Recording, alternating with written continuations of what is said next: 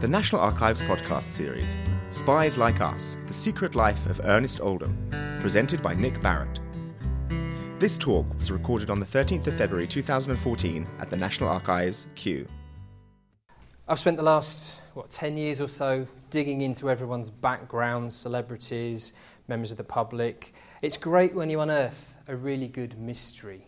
We all love mystery stories. Uh, the best that I could come up with until recently was something that my uncle on my dad's side used to tell a story about. An unsolved event in his childhood. He can't have been more than about seven years old. so We're talking 1930s. My father was seriously ill in hospital with scarlet fever, and the family would troop down to the hospital every morning to check the bills of mortality to see whether he'd made it through the night. Well, obviously he did, because I'm still here. But one morning, a phone call came through and his parents, my grandparents, rushed off without warning, leaving my uncle to go down on his own to the hospital and see whether his brother had survived. This for him was a really big moment, a rite of passage into adulthood, even though he was only about seven years old. It was clearly a different, more innocent age back then. And he came back full of pride, waiting to part the news that his brother was still alive to his parents, who eventually came back rather flustered and refused to say where they'd been. And that was it. That was the mystery. Nothing grand at all. But it puzzled him for a very long time, and he never could get to the bottom of it. Luckily, here at the National Archives, we have far better stories than that to tell you about.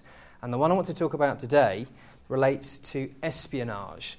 In particular, the records in series KV2.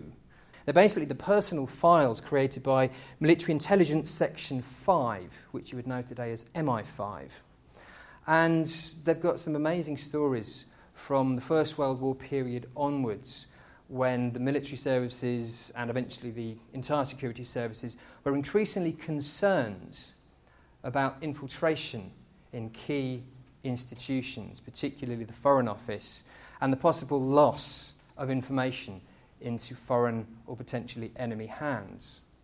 So we have a whole range of files. Some of them are just monitoring activities, some of them have identified key figures based on Soviet defectors who started talking about what activities they'd been doing. Before I continue, though, I want to say a few words of thanks to a couple of people who are here today who have introduced me to Ernest Holloway Oldham. And they are Anthony Stanforth, who first suggested that this might be an interesting case file to have a look at. And I'll come on to the reasons why a bit later. And more recently, Edward Kershaw, He's very kindly shared his research time and his notes with me, which has helped make this talk possible. They probably know far more about Ernest Holloway Oldham than I could possibly do, but we are trying to share and pool our resources in good intelligence fashion. I want to take you back a little bit, first of all, to give you some background into what this chap was like. Up until the start of the First World War, he had a pretty ordinary, everyday background. Born 10th of September 1894. And we've got a summary here from his intelligence file, which describes his place of birth, the fact that he came from a family of teachers. He had two sisters, Marjorie and Kathleen. And the family eventually moved into 135 Berry Street in Edmonton, North London.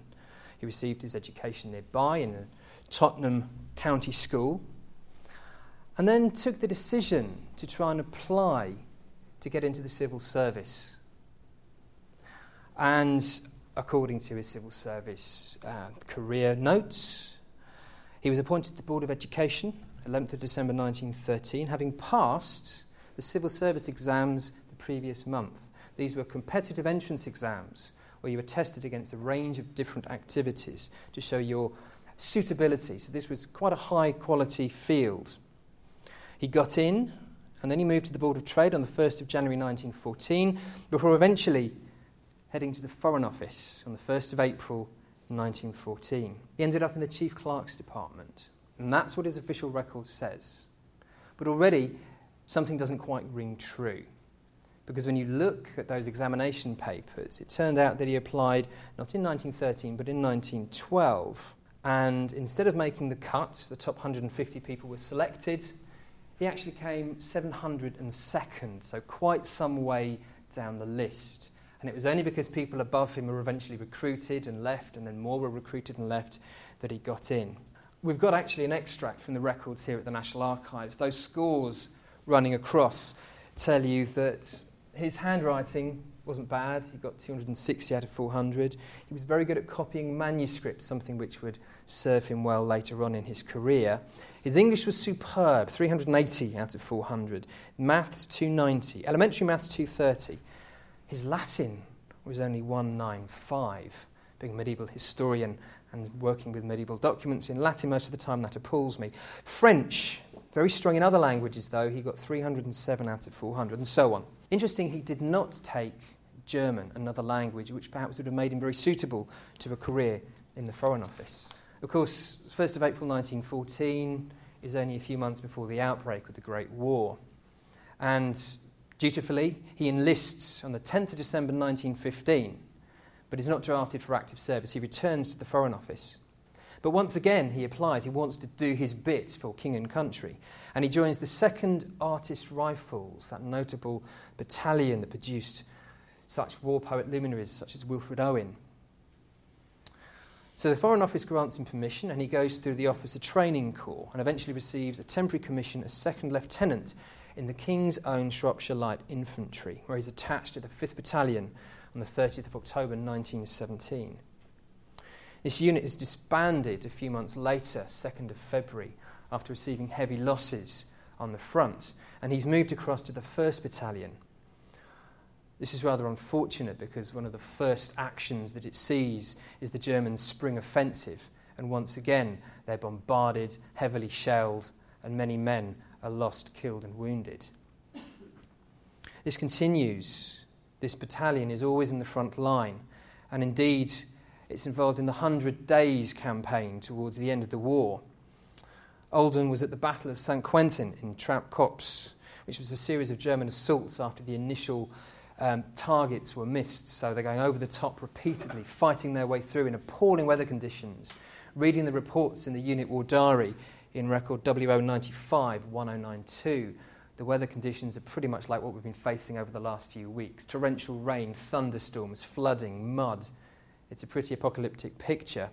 And in the middle of this, the Germans are raining heavy artillery down on the troops. He is actually caught up in an exploding shell. The concussion and the debris finds that he's buried for some time until he's eventually dug out unconscious by some of his comrades. And then he's given first aid and taken behind the lines into a casualty clearing station and then removed from the front line. He goes back to England where he, retrie- uh, uh where he receives further medical attention.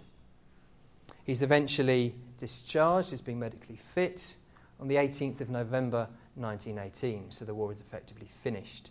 It also notes that he's probably one of those who would have lived through the Spanish flu. Curious postscript to his military career. He applied for a post on military intelligence, the forerunner for MI5.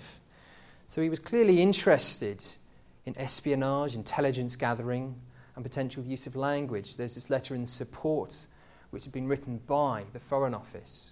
The application takes place in July 1918, but it is rejected which of course sends him back into the main conflict. So he returns to civilian life. It's interesting to speculate how much his war experiences would have affected him.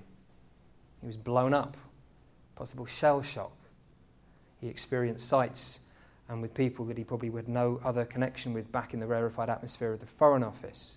So he has to settle back down into a daily routine. And much of his working life takes place in the newly formed communications department. He'd been appointed to a junior executive grade on the 1st of January 1920 and then moved to the communications department, which has links to the king's messengers carrying mail to various embassies and consular posts. And of course, this is an important role in ciphers so that the materials that are sent out are encrypted and cipher keys are then issued so that everyone knows how to understand what's being written. So security is paramount to this particular job. And we've got a flavour of some of his work, which Edwards very kindly shared with me from the Chief Clerk's Department correspondence files in series FO366. Rather unfortunately, or possibly conveniently, depending on how you look at it, given what's to come, no records of the Communications Department per se survive between 1927 and 1935, key dates in Oldham's career. And we see here a selection of Oldham's handwriting as he writes about particular aspects of his work. The item at the top from 1926 relates to concern raised in the department that many of the pieces of correspondence put in the mails sent out with the King's messengers are going missing. So he's very concerned to make sure these things are secure. And on the left hand side, even more pertinently, he's writing about the need to have secure, locked safes for some of the ciphers that are to be stored within the Foreign Office and at the various embassies. So he's expressing concern that the system isn't safe. And a nice little note right here we have his personal signature. So you can actually understand a little bit more about a person and the way they wrote. It's very sort of clipped and pointed, very much the language of the civil service of its day. There's a wonderful section in FO 366812, realms of correspondence backwards and forwards, where he's basically saying, we could save all this for the meeting, and then goes on writing about it for a couple of months. Very much like working here. Life changes. In, indeed, his entire world is turned upside down when he marries. He meets a much older and very wealthy widow named Lucy Wellsted. Now, she's got an interesting story. She's the daughter of a very rich mining magnate, Heinrich Kaiser, of Germanic origin, who was based out of Australia. And she married another miner, Thomas Wellsted. He was involved with gold and was based in Tasmania. And it seemed that the family had a very jet set lifestyle. They're rich, they're constantly moving around the world, visits into America. She seems to be on very good terms with the United States President uh, Herbert Hoover. And they have two sons together. Now, both her father and her husband die in 1919, leaving her a very wealthy lady indeed. At least £20,000 comes to her, and there's an average income of around £600 as well on top of that. So clearly she's got some money. She moves back to London and lives in a fairly good establishment. And then she meets this rather humble cipher clerk who's working in the Foreign Office. How did they meet? Well, there are some clues in the file KV2 808, which forms the basis for this talk. It claims from various discussions with Lucy and the circle of friends that she was introduced to him by a Captain Billy Everett, himself rather a shadowy figure, whom Edwards' research has shown to be a Royal Naval Volunteer Reserve paymaster, and who claimed also to be a king's messenger. So possibly there's a connection there with Oldham's work in the Foreign Office. But he seems to have facilitated an introduction between the couple around about 1923 and then rather conveniently dies off a year or so later.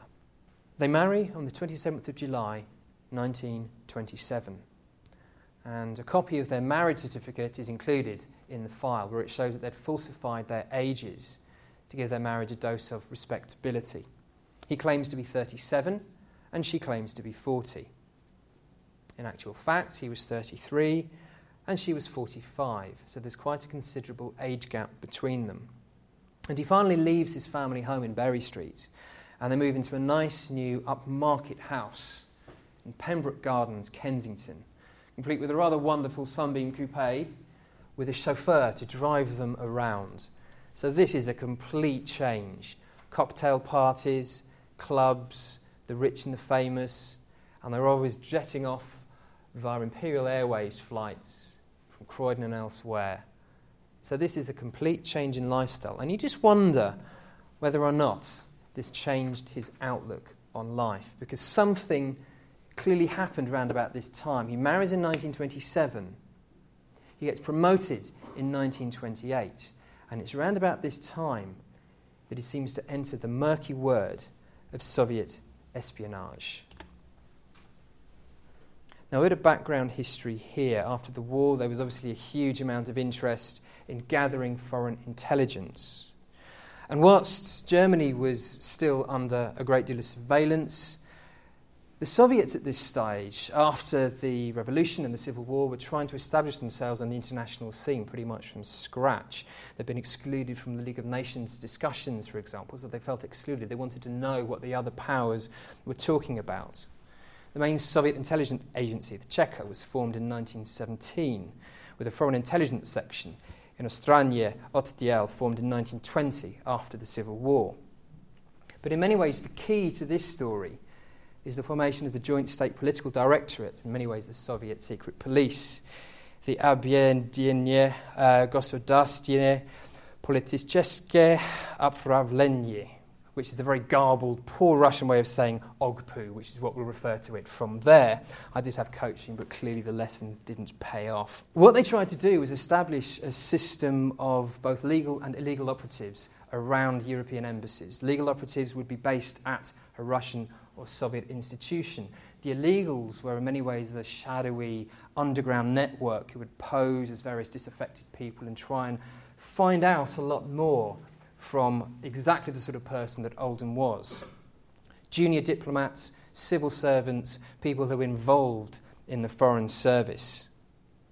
And two key players are these gentlemen here Dmitry, Bistros, uh, Dmitry Bistroslitov and Boris Bazarov.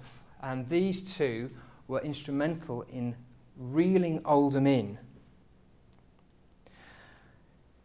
Bystrolyotov has been described in many ways as a Romeo spy, a very dashing figure there. And he went by a variety of code names and aliases Alexander Galas, Sir Robert Glanville, Joseph Pirelli, and Hans Galeni, just to name a few. His story is very interesting and worth a read in its own right. And so, in many ways, he was the illegal who would be used to lure people in. Whereas Bazarov was more of a bad cop. And as we'll see in this particular operation, he would often pose as a hardline Bolshevik going by the name of Da Vinci. But these were the characters operating around Europe in the 1920s and into the 1930s. And we have a variety of sources, particularly from the Soviet side, for what happened next.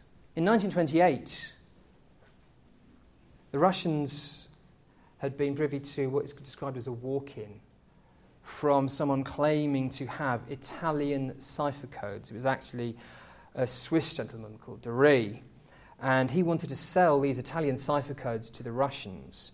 The Russians were highly suspicious, and they managed to extract some of the information. But this was a golden opportunity to get access to foreign powers and some of the keys to understanding what correspondence was floating around at that time.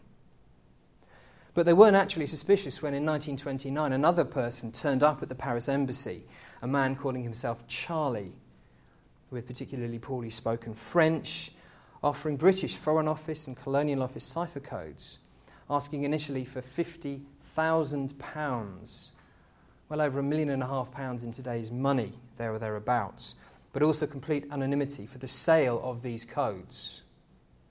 The Russians eventually beat him down to about 10,000 but he was highly suspicious and disappeared. And there follows a protracted game of cat and mouse. The Russians suspecting he may well be some form of double agent, particularly as he seemed particularly adept at giving their agents the slip as they tailed him around the streets and bars of Paris on numerous occasions. Bystrolyotov was asked by Bazarov to find out who Charlie was. And so he posed as rather out of luck Hungarian count, Joseph Pirelli, who had been forced to work for the Soviets and become an informer as he wandered across Europe by Da Vinci, which was, of course, Bazarov's alias. Eventually, Bystrolyotov tracked Oldham down to a hotel in Paris where he had checked in under the name of E.H. Oldwell, so again, even then, he was beginning to throw people off the scent, but they were getting closer to working out who Charlie was. And they had a real stroke of luck when they started to check Oldwell against some of the names of the Foreign Office delegates who were going around Europe at this time, appearing at some of the key meetings, including the British delegation to the League of Nations. And an E.H. Oldham was found in the list of these Foreign Office staff at the Hotel Beau Rivage in Geneva.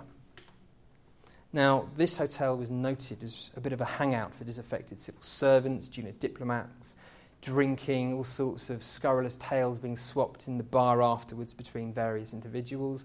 A nest for potential spies is how it could have been described. And this was the link that Bystrolyotov needed to get hold of Oldham. It didn't take him much sleuthing with his agents to track Oldham back to London and locate his address in Pembroke Avenue. And so he went to visit. He turned up unexpectedly, posing as Count Pirelli only to find that Oldham wasn't there. He'd disappeared.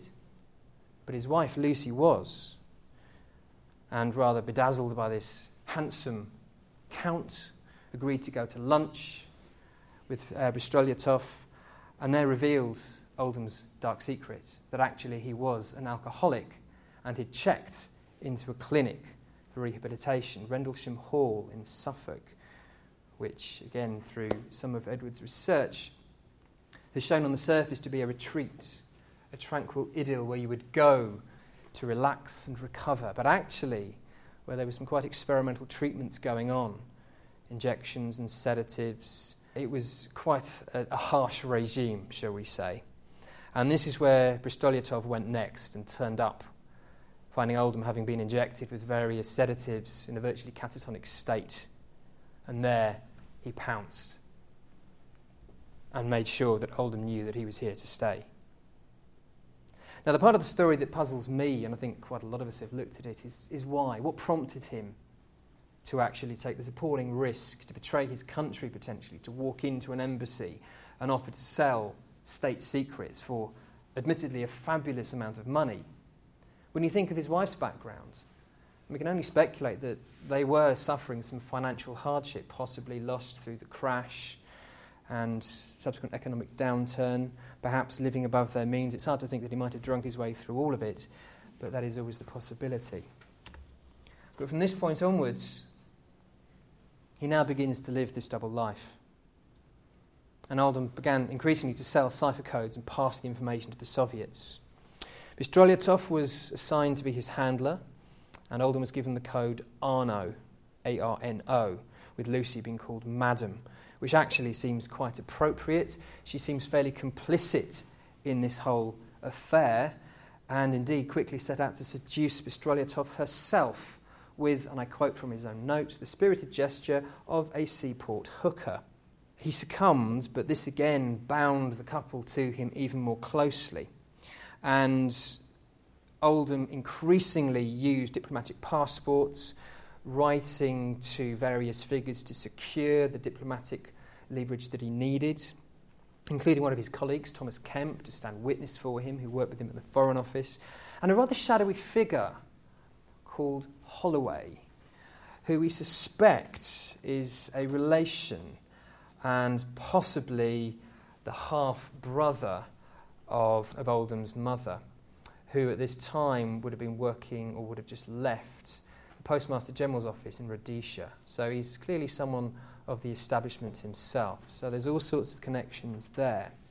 But either way, they're travelling around the world increasingly on effectively Ogpu business.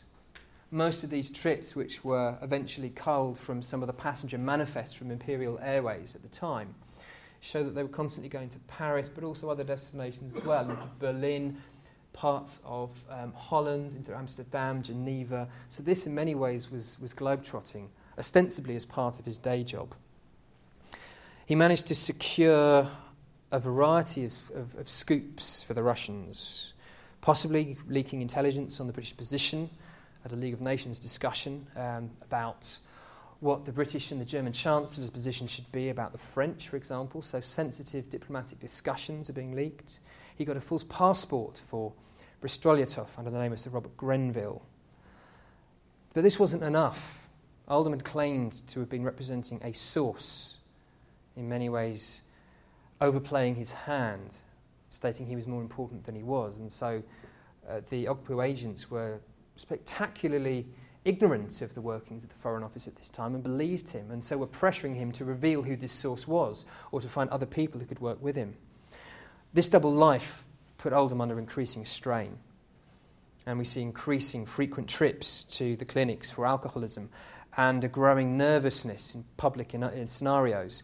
For example, he once expressed extreme alarm when Brystolyatov failed to stand for the playing of God Save the King during a trip they took to the cinema for fear he might be pointed at as a foreign spy. And again, some of the work that Edward's done into the daybooks in the Foreign Office, FO 1103, begin to trace Oldham's increasing absences from work, long periods. He's often spending more time away from work than actually there, fulfilling his duties. And this, with a growing alarm about his lack of attention to detail, the fact, for example, that he takes home and then loses confidential papers, leads the Foreign Office to take the rather dramatic step of dismissing him from post in November 1932, and even more ominously, not giving him a pension, which is often a sign that they were highly suspicious of what their staff were up to. This prompted a real fear of exposure, and with it, a concern from all sides that Oldham was about to mentally collapse. Yet, despite all of these suspicions that the Foreign Office officials were starting to gather, there was no official charge made against him. And even more remarkably, he was allowed to leave his possessions in a locked trunk in the Foreign Office at Whitehall. And he would frequently use this as a pretext to make recurring visits to visit staff and obviously to get as much material as he could. But the pressure continued to ratchet up. The Ogpu agents were not going to let him go. They were pushing harder and harder, often threatened to cut off his financial lifeline. No job. Looks like his wife's money has all disappeared. This is the only source of revenue that he's got. He's now on a pension, effectively, of £1,000 a month to keep him going. And so he made one last desperate attempt to break in and steal some of the key ciphers that were locked within room 5 in the Foreign Office. And on the 13th of July, he took an impression of the cipher room key with a waxy substance, whilst distracting various members of staff there, and made a run for it. And this, of course, got the alarm bells ringing finally. And all the staff on duty that night were then interviewed, trying to work out what had happened.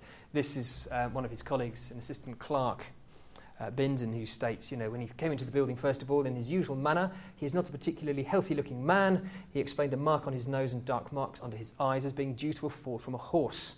Yes, as we all do. Uh, saying he had run into a tree. Personally, I doubt it. He was quite sober, etc. I thought to myself, guilty conscience.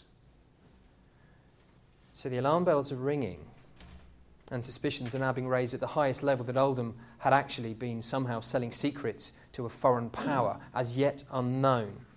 And so the Department of Public Prosecutions are brought in, and the director starts to discuss with key Foreign Office staff, including Head of Service Sir Robert Vansittart, what to do about the security breach. Should we arrest him under the Official Secrets Act, or interrogate him and just see what he's actually found out and passed on?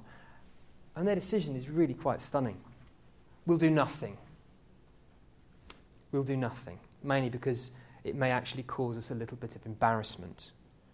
However, Oldham was actually placed under surveillance.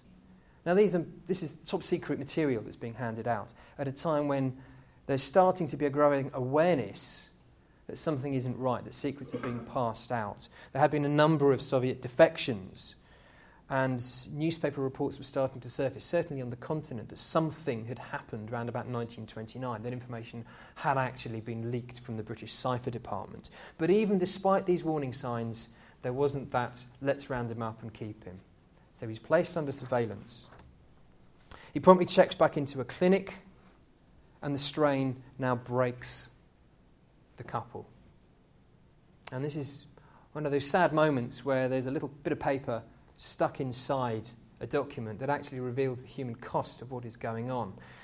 Not only was he monitored, but his phones were intercepted. And this is a phone call made just six days after his desperate attempt to get information between Oldham on the left and Lucy, his wife, on the right. Is that you, Lucy? Yes.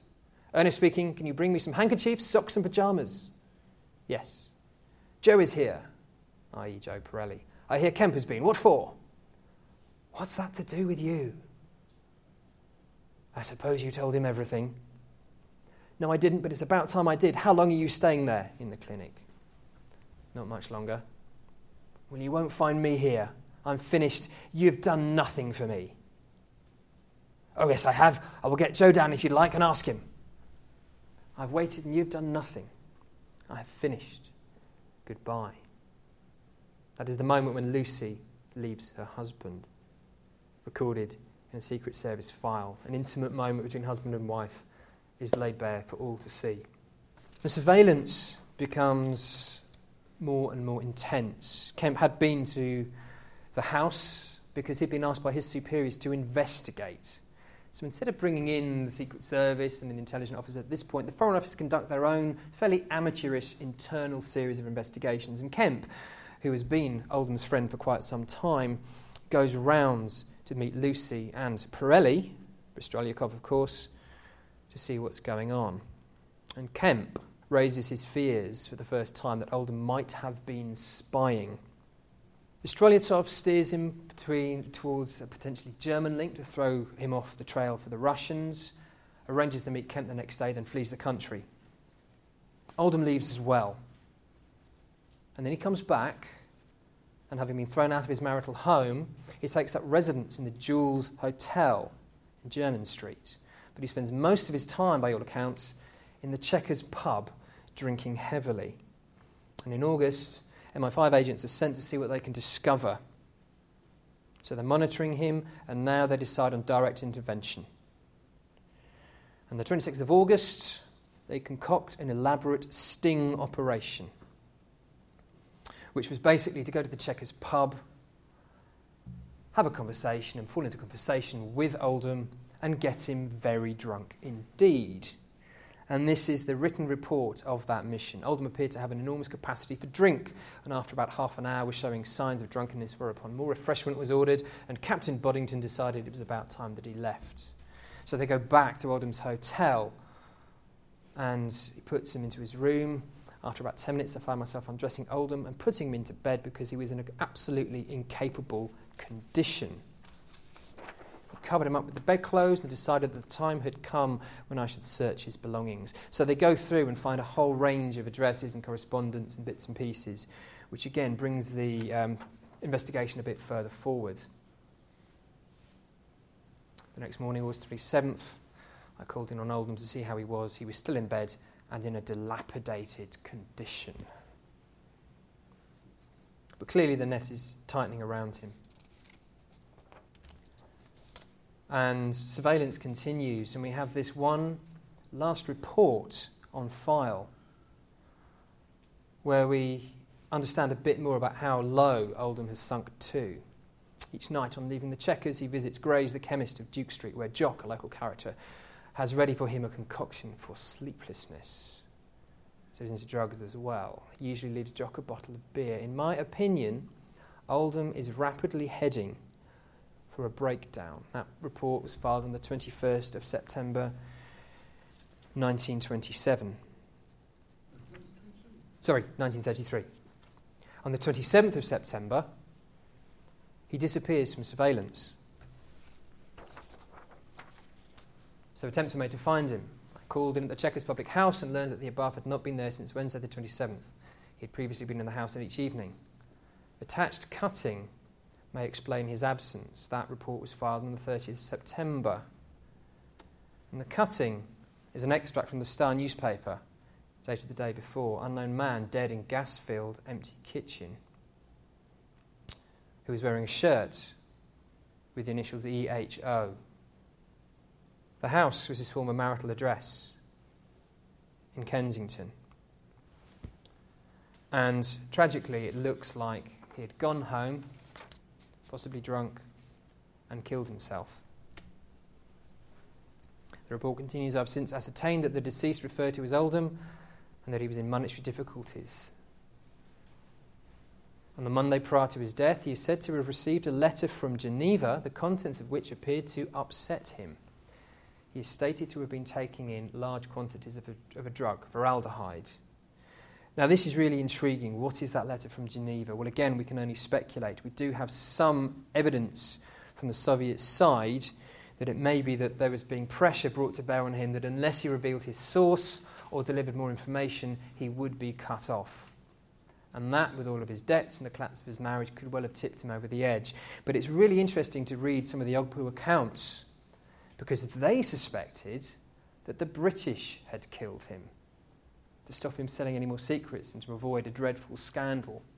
Whilst the British were beginning to wonder whether or not the Russians or someone else had killed him. So there is an element of mystery about the fate of Ernest Oldham. But what is known is that the coroner's report makes very clear the cause of death drink and drugs led to his downfall. So this was a public story which, in many ways, had been covered up. The full implications weren't really realised at the time. Once Oldham's death had been announced, the repercussions started. Kemp and officials from the Foreign Office rounded on Lucy.